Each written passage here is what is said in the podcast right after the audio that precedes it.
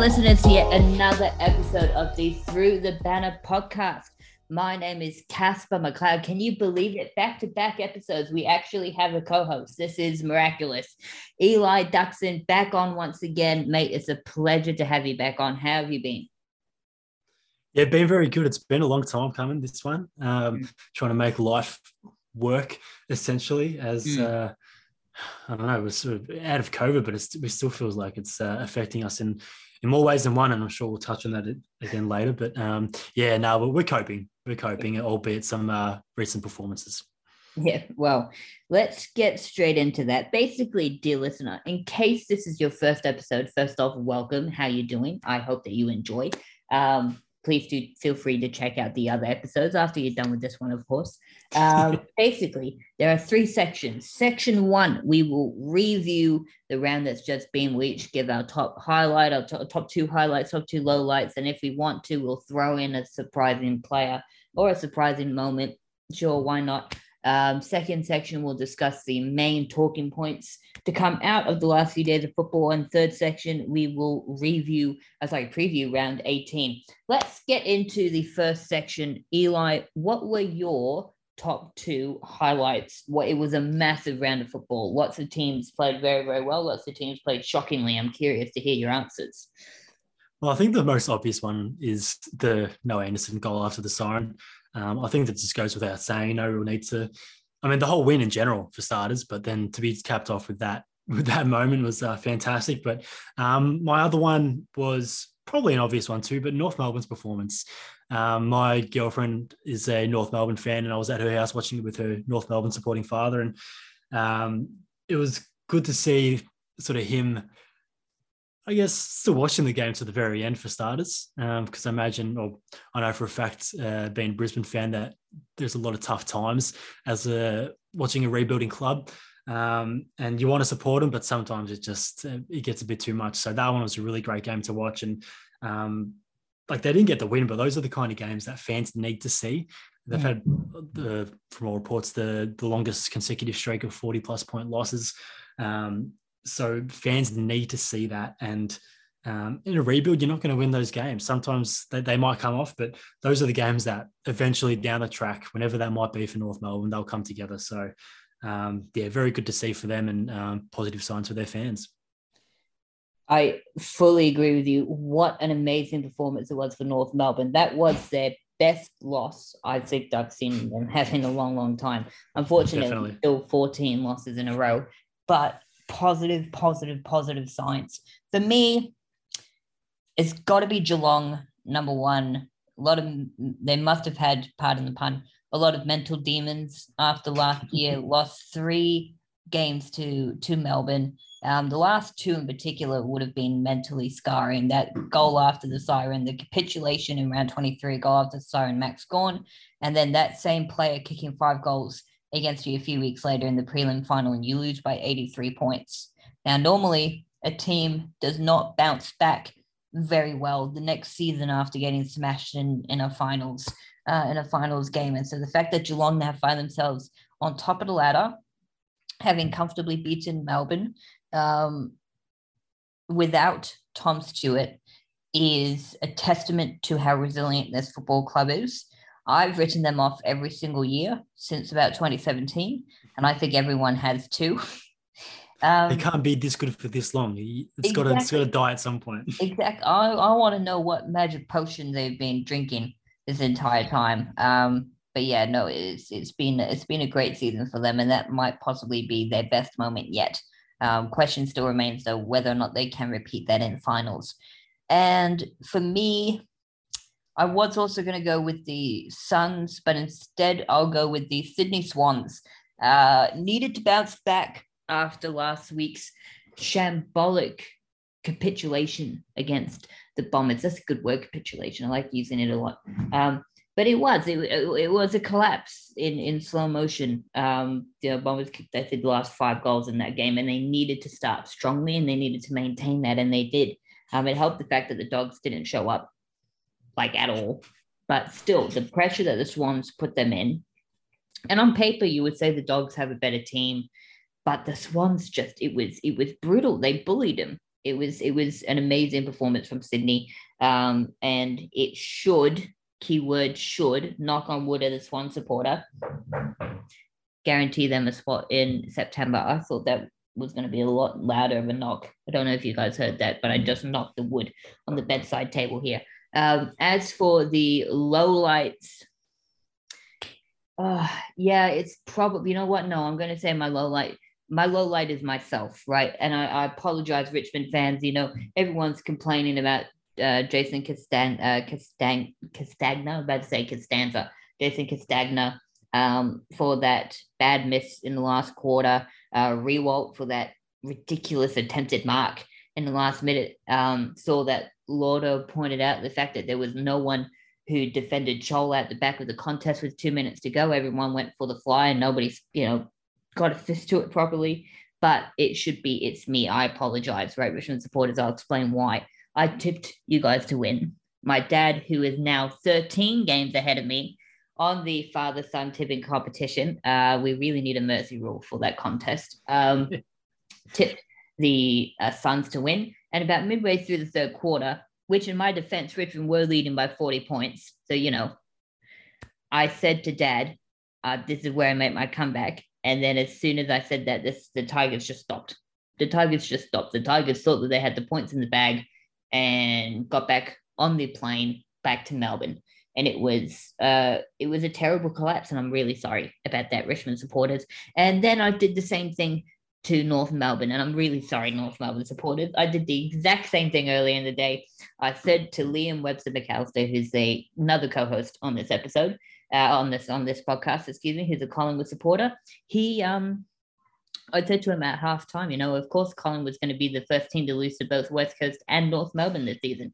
Um, so yeah, I, I do apologize, uh, Richmond supporters and North Melbourne supporters, but Gold Coast supporters and Collingwood fans, you're welcome. Um, as for the second low light, uh, it's probably the second half of the St Kilda Port Adelaide game from a Saints perspective. Okay, yes, the umpiring was shambolic in that third quarter, but at the same time, you head into a halftime with a solid lead. They've been dominating the first half pretty much. Fremantle are lucky, lucky, lucky, lucky to keep in contact with you. And then you just fall away to lead by 10 odd points or so at halftime and to lose by 41 in a game that the bookmakers, they were like dead, dead even, these two teams. I think they're $1.92 a piece, gamble responsibly, but they're $1.92 a piece and to choke the way that St Kilda did, they didn't even offer anything in that last quarter. It was a really disappointing performance. Take nothing away from Fremantle. It was a great bounce back win.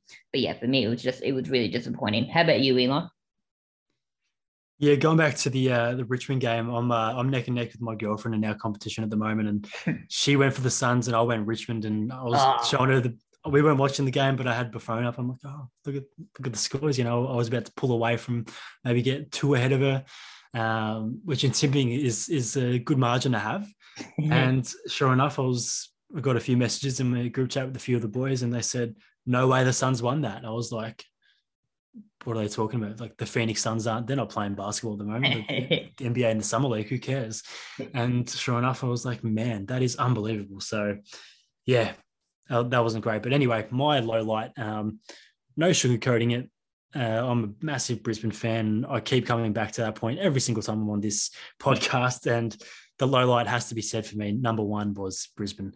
Now, I know our outs were monumental. We had nine outs from our best 22 and um, four of them through injury. So we're going to have bound to have four anyway. And um, but another five through health and safety protocols. That's not my excuse.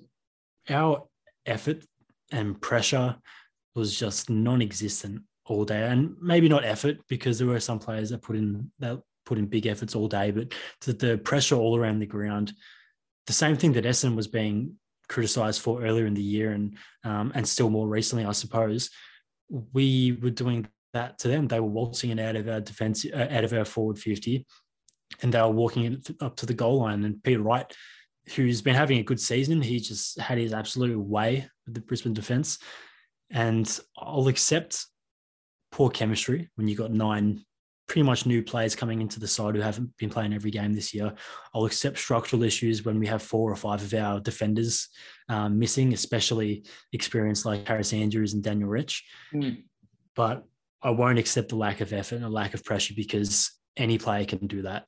That doesn't take you playing every game all year. And in fact, there's probably more incentive for a lot of those guys because of, well, hey, here's an opportunity. I've got to create some selection headaches for the um, for the sort of uh, match committee heading into finals. You know, we're, we're still far enough away that um, there could be some changes.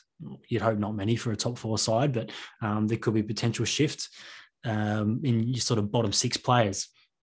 But yeah, the effort was was terrible. But one thing I would like to say is shout out to Carter Michael who debuted and kicked a very very nice goal from the boundary um, late in the game. Um, I didn't know a whole lot about him, but what, what I did know, what a lot of Brisbane fans did know, was he's a good ball user from rebounder out of the um, back line. So when he had ball in hand, I was like, have a shot, why not? But then off the boot, I was like, hang on, this is this is sweet. So shout out to him. Um, but another low light, um, I, I, guess it's kind of self-explanatory, but three goals, eleven from GWS. Yeah. Um, I didn't tip them to win the game, um, but it was one that they probably could have snuck through. And I don't think anyone would have been surprised if they won that game, um, even though it was away at Adelaide Oval. It was a tough ask, but three goals, 11. Again, as a Brisbane fan, I've experienced bad goal kicking. One that comes to mind was four goals, 17 in a um, against Richmond in a sort of must-win game when you want to beat the flag contenders. Um, and when you're they're probably just that bit out of finals, but um, games against Port Adelaide, you know, they're Port Adelaide on that top four side like they have been. It's a very winnable game, and they were yeah nowhere near it, and they kicked themselves out of it. So those are my two lowlights. But the biggest one for me was Brisbane's effort, which yes, I know I'm quite quite favourable and fond of Brisbane, but um, you've got to go both ways as as a supporter, and um, it was a tough one to swallow. And we could have won that game. Uh, we gave ourselves every opportunity, despite probably not deserving it. Um, and to drop that game as we did um, that was probably the most disappointing thing. Um, I'll accept a, a, five goal loss if we put in a big effort. Um, and it was just the, the outs that killed us, but that wasn't it at the end of the day. I totally get what you mean with the inaccurate goal kicking. Believe me, Essendon, if, if, if, if the premiership was awarded to the team who misses the most amount of goals, I bet you Essendon would be like a solid top four contender at least, if not playing off for a grand final spot right about now.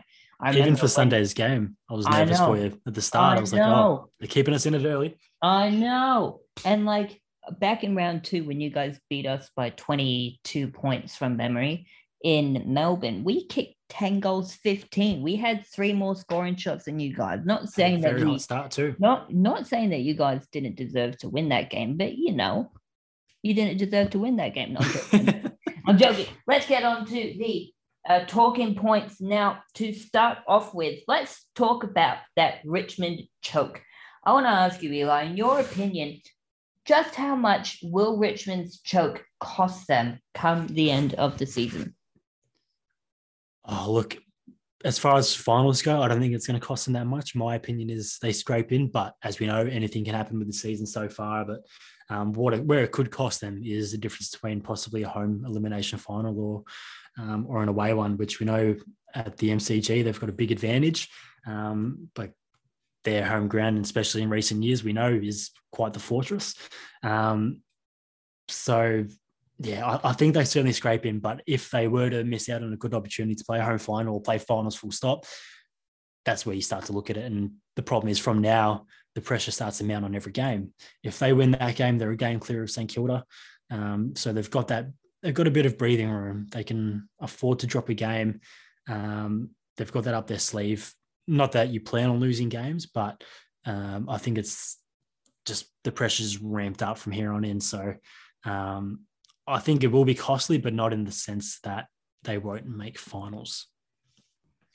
I am not as confident as you are that they will make finals, and I'll I'll say that because looking at their fixture coming up, you would have thought that before the weekend there were a couple of easy games coming up. So they play North Melbourne around 18. They play the Bombers around 23. They play Hawthorn the week before that. You would have thought, okay, that's three easy wins. But all of a sudden, North Melbourne nearly caused the upset of the century by almost beating Collingwood.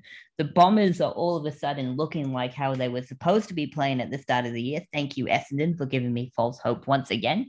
And Hawthorn, uh, yeah, they had a smashing win against Adelaide. I mean, who's going to stop Mitch Lewis? Dylan Grimes, the guy who dropped the ball with what 30 seconds ago, easy chest mark. And yes, I know it was very dewy, but still, you gotta you gotta take that, get your body behind the ball. I'll never forget my uncle saying, right, teaching me, you gotta get your body behind the ball. If you go like this and out in front, which Grimes tried to do, and you slip through the arm, it's just gonna go to ground. If you try to mark it on your chest and it bounces off your chest, it'll still land in your arm. I don't know why he didn't do that.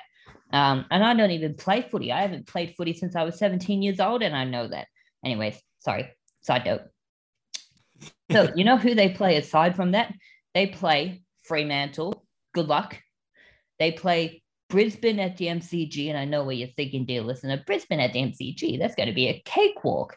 I wouldn't be so certain about that. Brisbane, it's their last game at the MCG before finals football. Their last game their previous match at the MCG was a disaster. They'll be coming out breathing fire. The Lions, they haven't beaten the Tigers at the MCG uh, from memory. I don't think they've done it this century, actually. Um, so they'll be eager to break that drought. They then play Port Adelaide in Adelaide. Again, good luck with that. All of a sudden, six games to go, and the Tigers, I think, are, with maybe the exception of the North Melbourne and the Essendon game, genuine like 50 50 matches genuine 50 50 matches. And all of a sudden, you're sweating on the Saints chasing you. Thank goodness for Richmond. St Kilda have a really, really difficult draw. The Dogs chasing you. Thank goodness the Dogs look inept. And the Suns chasing you. I mean, imagine if it comes down to the final round and the Gold Coast Suns, the team that came from 40 points down to beat you after the siren, pips you and finishes eighth, relegating you to your well earned and well worn position of ninth ouch, that would hurt a lot. So, will this happen? I don't know. I probably don't think so. I do think the Tigers will get there. I think the top eight is pretty much locked. But the fact that it could happen is massive. And the fact that if the Tigers won, they would be in a good position to challenge for the top four. Now they're going to struggle to make the top eight. That's a catastrophic loss. So how much will it cost them? A lot is the answer to that question. Um, one team that is very Jekyll and Hyde, their Jekyll is very, very good. Their Hyde is very, very bad. And I just dropped my phone on my foot. Ow, that really, really hurt.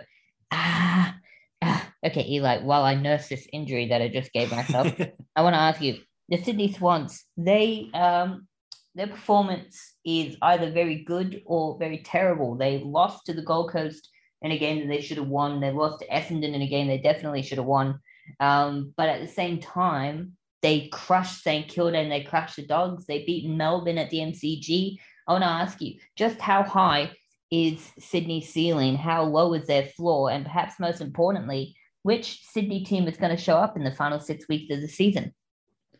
I mean, they've showed that this ceiling is as good as anyone's, and beating Melbourne and MCG is probably the biggest factor in that. Um, but then again, like you say, they've had some disappointing losses. So um, from here on in, I think there's three games you can ex- say that you'd expect them to win. They've got North, Adelaide, and GWS, which again can go either way if they don't if they show up and play the the lower side of their um, level of footy. But um, but then they've got games against Freo and Collingwood. Um, so if they're going to bring the A game, it better be against those two. But that said, um, they could lose an upset game, which could be the difference again. Like we're saying with Richmond, it could be the difference between the top four. Um, top four finish double chance, home final. Uh, like you say, I agree. The top eight is probably locked um, unless something disastrous happens for a side. Um, but that said, um, I, I, still see them challenging deep into deep into September because they've shown their best footy is very tough to beat. Um, but the problem is now they've got to sustain it. So I think these last six weeks will be about them, even if they're not playing like you don't have to play 100% every week, and no one expects you to. But if you can at least maintain that 80%, 70% at the least uh, when you're coming up against the Fremantles and Collingwoods, who um, are no absolutely danger games now. Mm. Um, that that has to be sustained, and it, it, can't go away for, for periods of time. Um, against us, when we versed them earlier in the year, we played probably our best game then. But they had five minutes after half time where they banged on five or six goals, and it's like, well, there goes our comfortable lead. And they showed off the back of Buddy, um, of course, who still has to be one of the most exciting players and dangerous players in the game at, at his tender age of what, 34, 35. Um, 100. yeah, yeah, yeah. It's ridiculous. He's he's just about Jesus. Um, so uh, in, in, more ways than one. So yeah, the their ceiling is so high, and if they can play that, they're going to be a real danger to any side they come up against in in September. But the problem is they've just got to maintain it. And like I said, I think John Longmire is going to have a big focus on that heading into the end of the year. Uh, Paul Roos famously said, "You're only as good as your bottom six. So it's about making sure there's consistent efforts across the field and everyone's playing their role. Um, not everyone has to have 20 disposal three goal games. Um, everyone has to play their role, and I think if if they can maintain that um, that level of uh, that level of consistency across the field and um, yeah, discipline is the word I was looking for um, they should be able to maintain that high ceiling at the very least, um, probably seven tenths of their best footy. I fully agree with you there. Praise be footy Jesus. Um, look, which Swans team is going to show up? I feel like you know if you you can just toss a coin and you have a better chance of being able to tell that than the Swans do themselves. They play Fremantle this week in Perth. They haven't beaten the Dockers there since 2018, uh, I think, 2017, 2018.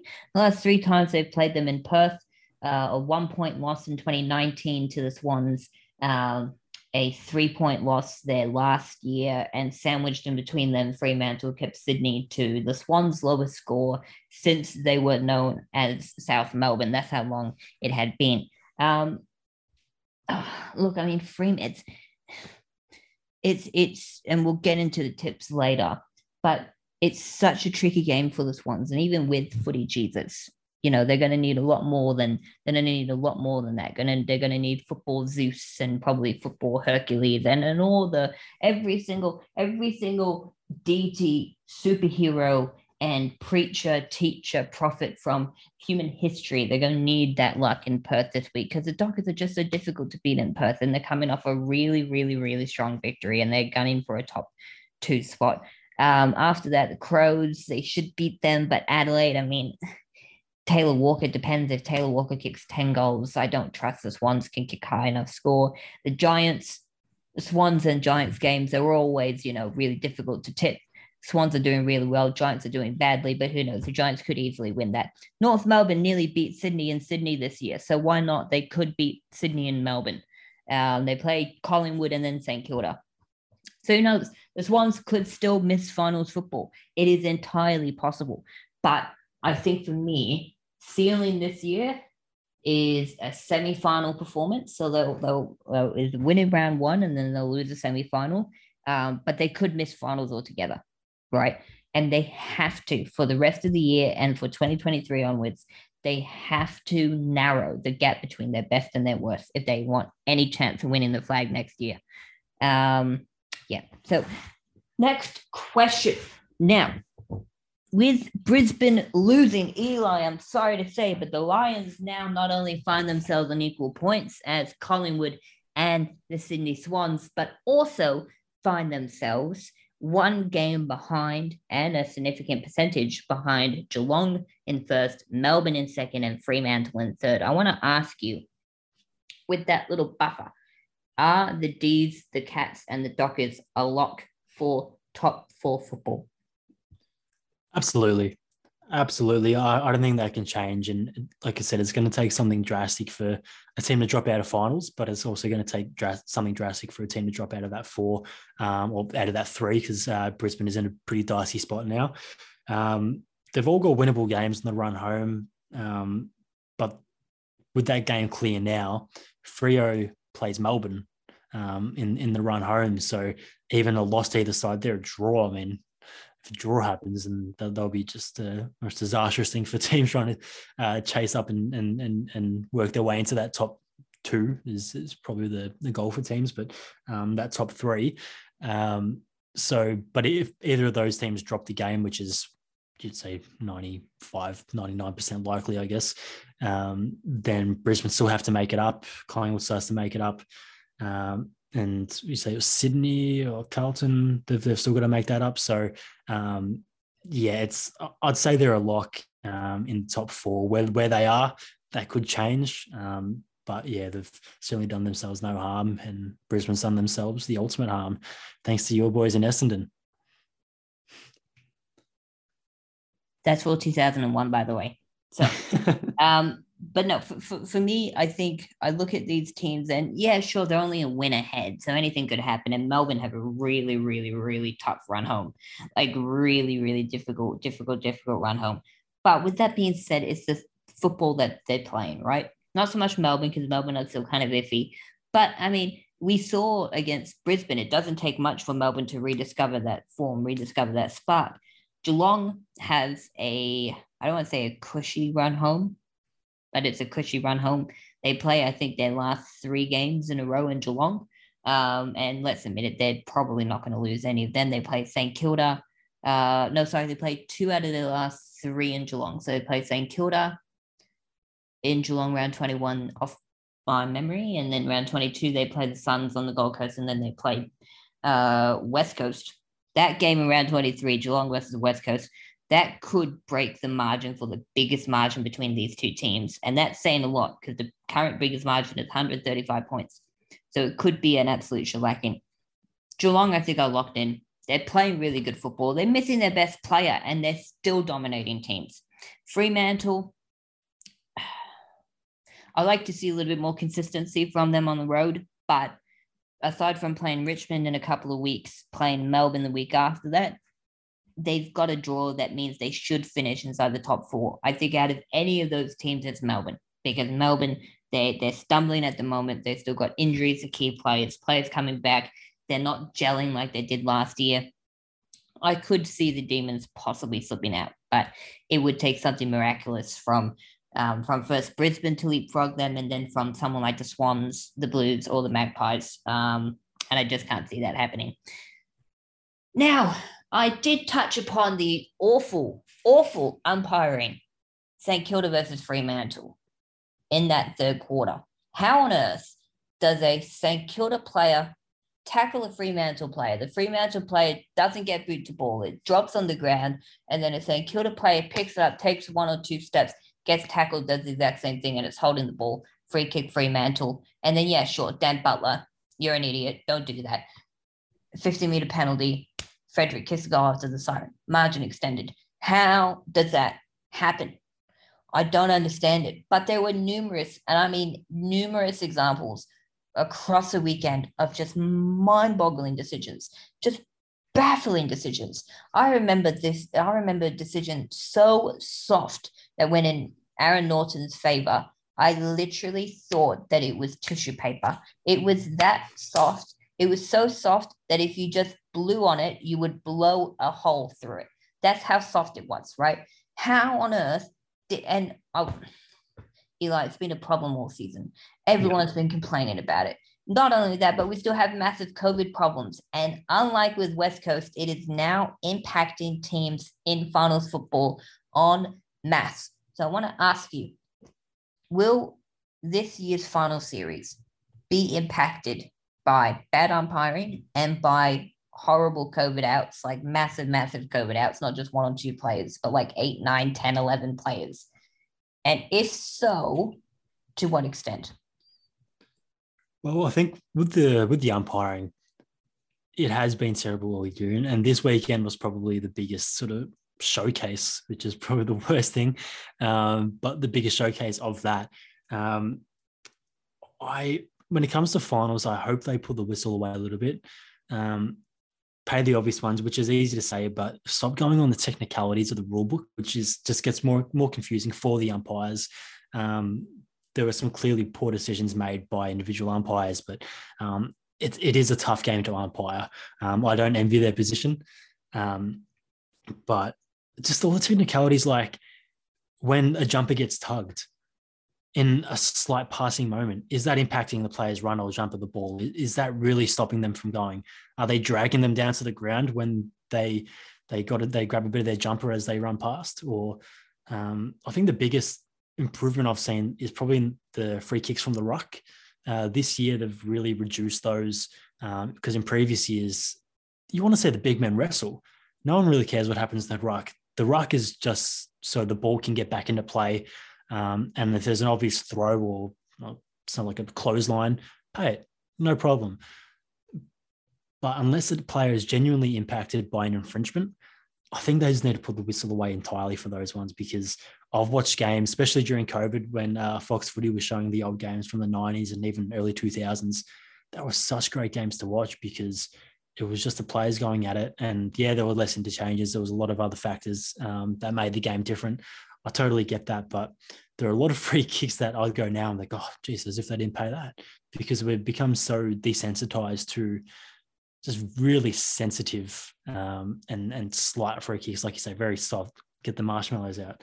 So it's it's been very frustrating and footy fans are saying it on every single forum you you read about and, and then you listen to um, people are feeling more and more disenfranchised with the game because it is just getting harder and harder to watch and when the AFL goes why are the crowd numbers down or why aren't people watching the game anymore well look at that look at the price of the bloody food and drinks at the ground and then and then come back to us with another question but anyway enough of the umpiring. This that could go on for a long time. Well said. No, seriously, right? Honestly, well said. It's so confusing, right? I took a friend to the football for the first time. He's from Singapore, right? Never been to a football game before. I took him to a football game, right?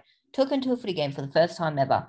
And I was trying to explain the rules to him, and it dawned on me. I was like, No there are genuinely rules that if if right the same and it was the same right bad umpiring as always if the level of umpiring in this game is the same as it has been this year i'm going to be at a loss to explain it and it's going to be so yeah. embarrassing i've been watching this game since i was nine years old and i'm not going to be Absolutely. able to explain a single thing about it it's it's so frustrating and there are so many gray areas in this in in this sport now granted right i don't want to see it turn into the American football thing where every single decision, you know, coaches can challenge mm. and and you know there's reviews and it'll take you know it's the four hour coverage for a one hour game, right? I don't want to see that happening because it'll be so boring and so painful. And one of the beautiful things about Aussie rules is how free flowing it is, right? I get it.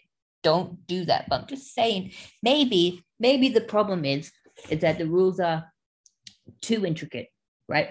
Maybe they're too intricate. Maybe the rule should just be right. Don't push a player in the back. What's a push in the back? Use your common sense. Don't tackle a player high. What's tackling a player high? Use your common sense, right?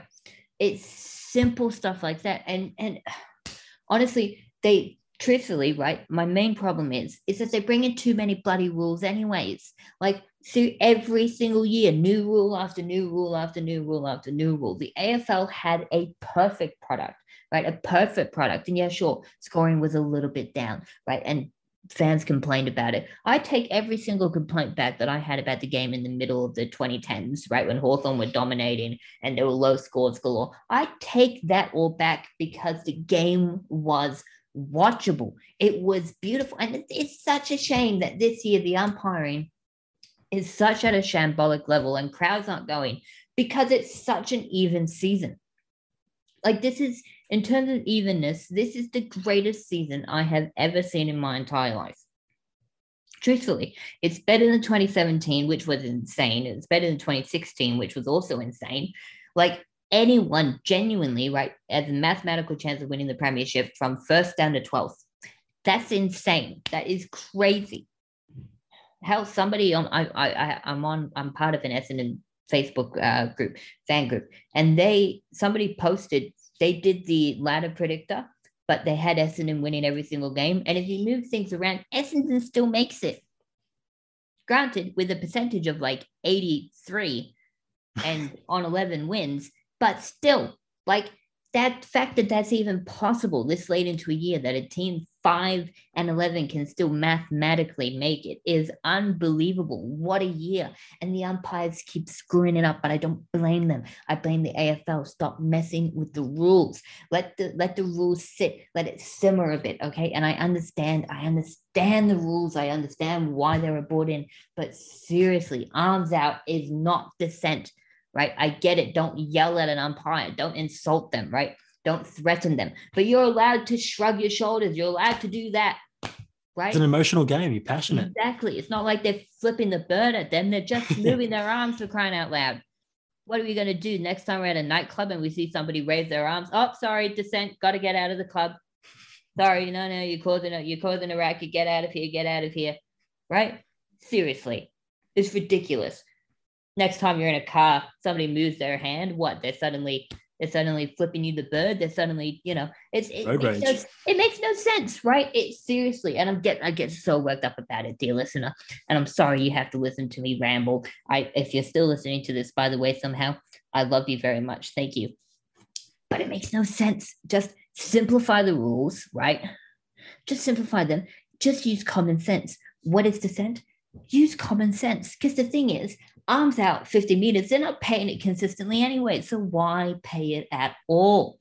Ah, I swear to goodness, the AFL had this perfect thing that they hadn't, they didn't need to do anything to it. Like at all. They needed that, nothing, nothing. It was great. And then all of a sudden, I feel like they took a sledgehammer to it just to see whether or not they can make it more perfect. Anyway, sorry. Big rant there. Now, on to the last section and the section that I'm most looking forward to because I hopefully won't have to rant and nearly give myself a stroke.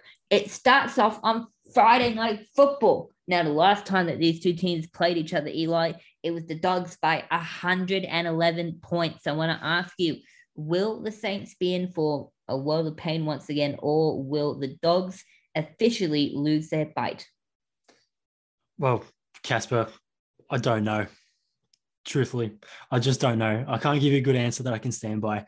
Um, and to add to the confusion, I suppose, as well, dear listener, if you, like us, feel um, incredibly frustrated with the state of the umpiring, especially, but um, the, the visual of the game, take this time, pause, pause the episode right now, come back to us, but pause the episode and rant, rant to yourself, get it out, because that felt great for me. I'm sure it felt really good for you, Casper.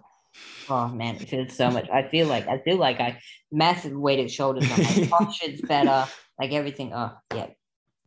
But back to the footy. Um, look, I think I've I've got to go the Saints because they've showed glimpses of better footy this year, and they're they're at Marvel. no home ground advantage um, for for the Dogs, and I've just been a bit more convinced by the Saints up to this point. But you know what? It's I, I just don't know. I just don't know, and it, uh, that's probably the best thing about like the the season at the moment, like you touched on. Um, it is pretty even, even with sides not competing for the sort of top two. You know, this isn't your Geelong Melbourne game last week. It's not going to be that um, high stakes and uh, level of footy. It will be high stakes for both of these sides. You know, they've got to give themselves a chance at um, playing footy beyond or into September. But um, yeah, I've, I've got St Kilda only because they've shown me a little bit more this season. Now, dear listener, we are recording this episode on Monday. Um, the official injury list hasn't even been released. AFL releases it every single Tuesday. It hasn't even been released yet. So we have no idea who's going to be available, who's unavailable for this, for any of these games, um, except for a couple of the big injuries to come out of the weekend, which we'll get to in a little bit. But for me, subject to change, depending on teams, right? This is a really tricky game. The only reason why I'm tipping the Saints is because I think they have shown they've shown me more this year. I trust them better, which is not saying much because I don't trust them. But I feel like they're in a better position. They're, they're, they're on paper. I think the Dogs are a better team, but they seem like a lost football club at the moment. Ever since Luke Beveridge chewed out um, chewed out the reporter back in round one, I feel like the dog season has just it's completely collapsed, and I feel like it officially the collapse will reach its conclusion on Friday night. Um, on to Saturday, this game now this could be very interesting. Adelaide versus Collingwood. Geez, Collingwood were given a monster scare while the Crows almost exactly the same. Round 17 last year, they get embarrassed by a big Victorian club in at Marvel Stadium. It's the exact same thing this time around. Uh, wouldn't be surprised if the Crows picked uh, picked this, but Collingwood they know what's at stake. They're they're they're a better club at the moment than Adelaide. I trust their players more. I trust their coach more. I'm tipping Collingwood. I totally agree with that. I've got no uh yeah no arguments against that. Um, I think especially now that they're um, with Brisbane dropping the game, they're a chance top four. Um, that that has become suddenly a very real possibility for them, and um, there's got to be more belief in there um, internally um, at, at, Collingwood. So um, I expect them to come out and fully. And this is the kind of game that um, if you're gonna make a bit of a make an impact into September, don't want to win this one comfortably. So um, Adelaide at Adelaide, it's a good opportunity to do that. Now, subject to change. However, the next game, GWS versus Brisbane in Canberra. Uh, according to Fox Sports, the Lions, quote, may lose a few more 22 COVID cases. Yikes. You know what? And I'm probably not going to stick with this tip because once the teams come in, I'll come to my senses. I'm tipping the Giants. Why not? Disappointing performance, really embarrassed. They'll come out, they'll breathe fire. And I, uh, Lions, they're, they're in a bit of a wreck at the moment with COVID. I'm tipping GWS. Yeah, look, I, don't blame you. And I was I was quite close to changing my tip to Essendon, um, sort of as as we lost more and more players. Um, after those first teams or the squad got announced, we lost Andrews and we lost Noah Answerth. Um, it became quite tough to to back us. And um, same with Essendon. GWS will have a feeling they can win because of the outs for starters, um, but then also because Essendon showed that they can beat a um, beat this Brisbane side and possibly a more depleted Brisbane side. So um, I'm going to stand by Brisbane because the only reason I didn't change my tip was because I would have been very disappointed with myself if we were to get up. Um, but I feel like this could be one for tipping competitions. A lot of people might be back in GWS because of the Brisbane outs, um, or vice versa. I expected more people in mind to go for Essendon, and they didn't. So hopefully now that with Brisbane's loss, um, there could be an opportunity to get one back for those looking for the point of difference. So, um, yeah, look, we'll see when the teams come out. Um, I'm going to stand by Brisbane for now because uh, it feels blasphemous not to. Mate, that is one loyal supporter there. Now, North Melbourne versus Richmond at Marvel Stadium, surely a straightforward game for the Tigers, right, Eli? Question mark. Missing all their yeah. big men, missing yeah, all their big men. You, you, you totally think so. Um, again, being in the tip, position that I'm in my tipping competitions, I don't think I can tip um, North Melbourne because they had a very good opportunity to win on the weekend, um, obviously, but being five goals up at quarter time or four goals up, uh, three quarter time, sorry, they it was theirs to lose and they lost. Um, and I wasn't surprised to be honest, but I feel like Richmond might make them pay a little bit more with with their experience. Um, but like you said, um, not a fully fit Richmond side, so it could go either way. But um, for the same reasons, I won't be when Collingwood and St Kilda. I just trust them a little bit more. Now, this, on the other hand, oh right, I forgot to give my tip. I'm tipping Richmond. Now, uh, on to the next game. This one I'm really excited to talk about. Damien Barrett reckons that the underdogs could win this. It's Carlton versus Geelong at the MCG this time last year the Blues and the Cats also played at the MCG, and the Cats won convincingly in the pouring rain. This time around, you've got four of the best forwards in the competition this year Hawkins, Cameron, Curnow, McKay, all on the same field. I would love football gods please, if you are listening to this, right, I have not asked for much this year except for an Essendon Premiership, and you know what? You ignored that, and that's fair enough because that was that was way too ambitious of an ask. All right, I get it, but please, if you are listening to this, for all that is sacred over over the over the relics of of football champions past, I will ask you, please, make this a high scoring shootout. I would love it as a neutral supporter if the winner wins like 120 to 119. What a game that would be. What a game that would be. A throwback to the olden days. Screw it. Make it 150 to 149. Why not go even crazier than that? The highest score in aggregate, uh, the highest aggregate score in the history of the VFL AFL is 327 points. Go for Brogues. You know what? Defensive coaches don't show up. Backman, Don't show up. Let this be an old fashioned shootout at the MCG. I would love it to happen. With that being said, though, I'm again subject to change. Tom Stewart being out, I think, is going to be a huge negative in this game, right? I get, I thought it was going to happen with Melbourne, but with Carlton's forward line, I'm going for the upset. I'm tipping the Blues. That hurts me to say, but I am tipping Carlton to win. Look, I, I, am going to have to agree with you. Uh, this was going to be my point of difference going into the game too. Um, I've got a few Carlton fans in one of my competitions, but I think majority of people will be going Geelong. Um, and I'm not going Carlton because um, it's my point of difference that I need to make up some tips, um, which is definitely part of the reason. I must I must admit, but but, but uh, I totally agree with you, and um, it's hard to go against Geelong after the way they played last week. I was I was able to sit down and watch that game, but um, yeah, look, I, I, think Carlton can be a bit of a surprise packet. They've shown glimpses of incons- inconsistency this season, granted, but I think they can really put some damage on quickly, like they showed against West Coast um, in the first quarter. I know it's not a massive um, achievement, and they did squander seven goals in the second quarter. Um, but I feel like they'll be bringing you bring the A game every week, but when you come up against the big opposition, I think it just means that a little bit more. Um, you're coming in a little bit more motivated, which um, we need to tell Brisbane to, to do that against the big teams in the big games. Um, they seem to have forgotten to, to do that, but um, I, th- I, think it's a very good opportunity for Carlton to state their claim in the top four again, like Collingwood. It's not. It's certainly a possibility. So I'm backing Carlton as well.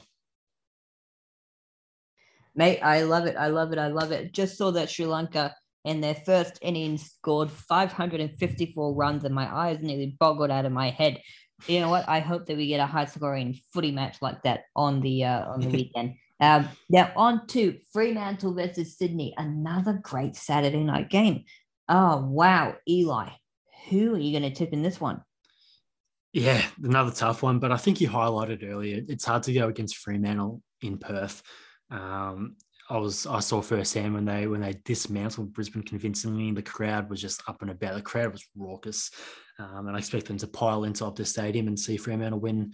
Hopefully, in, in two great games for Saturday night footy. Um, that fingers crossed. So could go either way, especially like I was talking about Sydney's best footy earlier.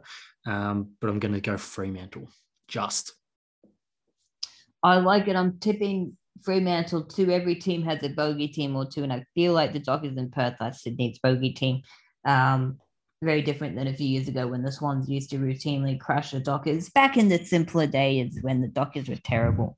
Ah, oh, the good old days. Anyways, um, but no, I think Fremantle is going to win, and I think it's going to be a good game of football. I wouldn't be surprised if it comes down to yet another shot after the siren. Uh, who knows, Buddy Franklin? You know what? Screw it. I'm going to say I'm going to go with the Swans. Buddy Franklin 55 meters out, tight angle up against the boundary line, siren sounds, and he's going to kick it. It's going to be that beautiful left to arc, or left to right arc to it. It's going to swing back in. It's going to be a magnificent goal, and they're going to burn down the stadium afterwards. Fremantle supporters. Um, on to Sunday. It's Hawthorn versus West Coast. Now, before the Eagles beat the Bombers, can't believe I reminded myself of that game. But before that happened, I originally tipped this game to be the upset, the second game the way the Eagles are going to win. Now, the Eagles have been performing pretty well since their players started coming back, but they hit a massive roadblock after going goalless for a sorry, scoreless for a half of football against Carlton, which hasn't happened in like 103 years. How do you, how do you do a, a half of football without scoring a point? A half of footy that I remember once when I was 12 years old, me and another mate, we were playing AFL Live 2 on the Wii. That's how long ago it was. AFL Live 2, that was the game. No AFL Evolution stuff. It was AFL Live 2. Me and my friend, we were having a game to see who can score the least points. And I feel like the Eagles were doing the exact same thing. But with that being said, do I trust the Hawks to win a game that they're expected to win? No, I don't. I'm going with the upset, obviously subject to change, like everything. I'm tipping the Eagles to win in a nail biter. You know what? I was actually going to go that as well, but for the sake of uh, making things a little bit interesting, I'm going to go Hawthorn You know, um, shades of I believe 2015 are going to come back, um, and I'm going to go Hawthorn convincingly to go Ooh, against you. I like it. I like it. And by the way, I just saw your message. It was in fact a half because they were also a scoreless in the last quarter. Oh, sorry. Okay. Radio. Yep. Believe it or not. See, I do my research before this. Uh, on to Sunday. It's in the Northern Territory. It's Melbourne versus Port Adelaide. Beautiful, beautiful, beautiful Red Centre getting what should be a really good game of football. Eli, can the power keep the ball rolling or can the Dees bounce back? No, nah, I've got the Demons.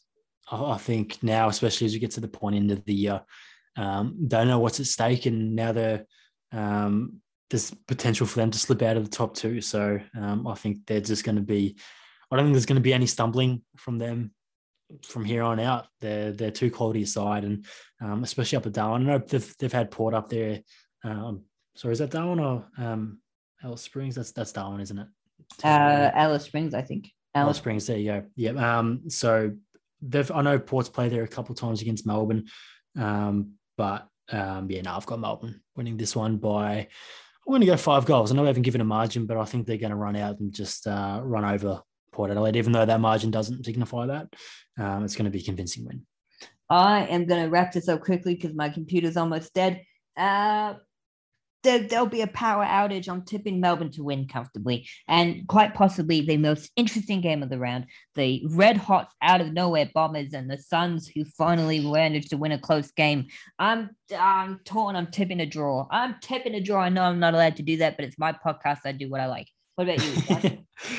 Uh, I'm going Gold Coast. I need my Queensland friends to give, mm. get some mm. revenge on Essendon. Um, I know we, they're supposed to be our rivals, but there hasn't been, let's be honest, that rivalry isn't exactly massive at this point in mm. time. So, um, yeah, I hope they get some revenge. And uh, my girlfriend tells me that I look like Noah Anderson. So, um, yeah, I'll, um, that's another reason for me to go, go, go Gold Coast. Completely irrelevant to the way they play their footy. there you go. I don't know. I can't see what she's talking about, to be honest. that, that, might just be me. Um, Nor can I.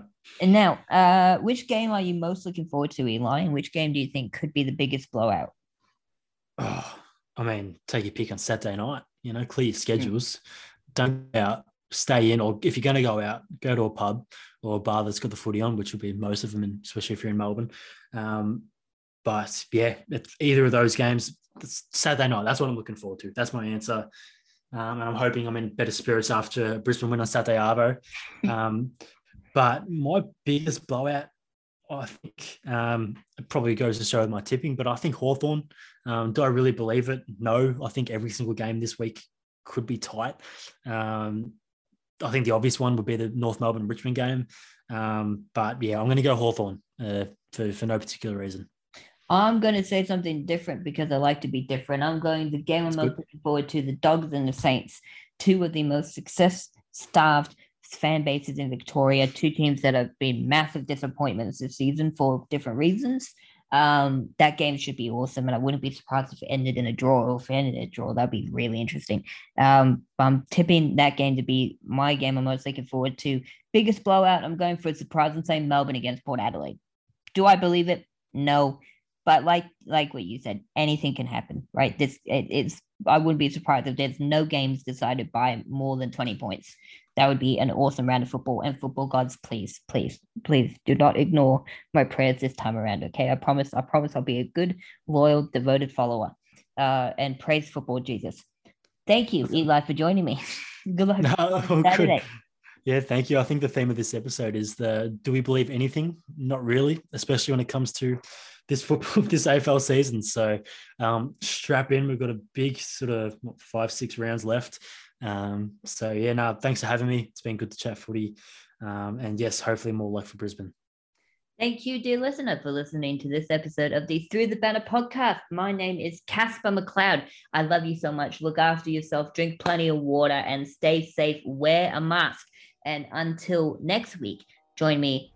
Review round 11, uh, round 11, round 11 right round 11 that's the sign that the podcast should be should be finished by now. I'm just going to end it I'm not going to finish that sentence right? See you later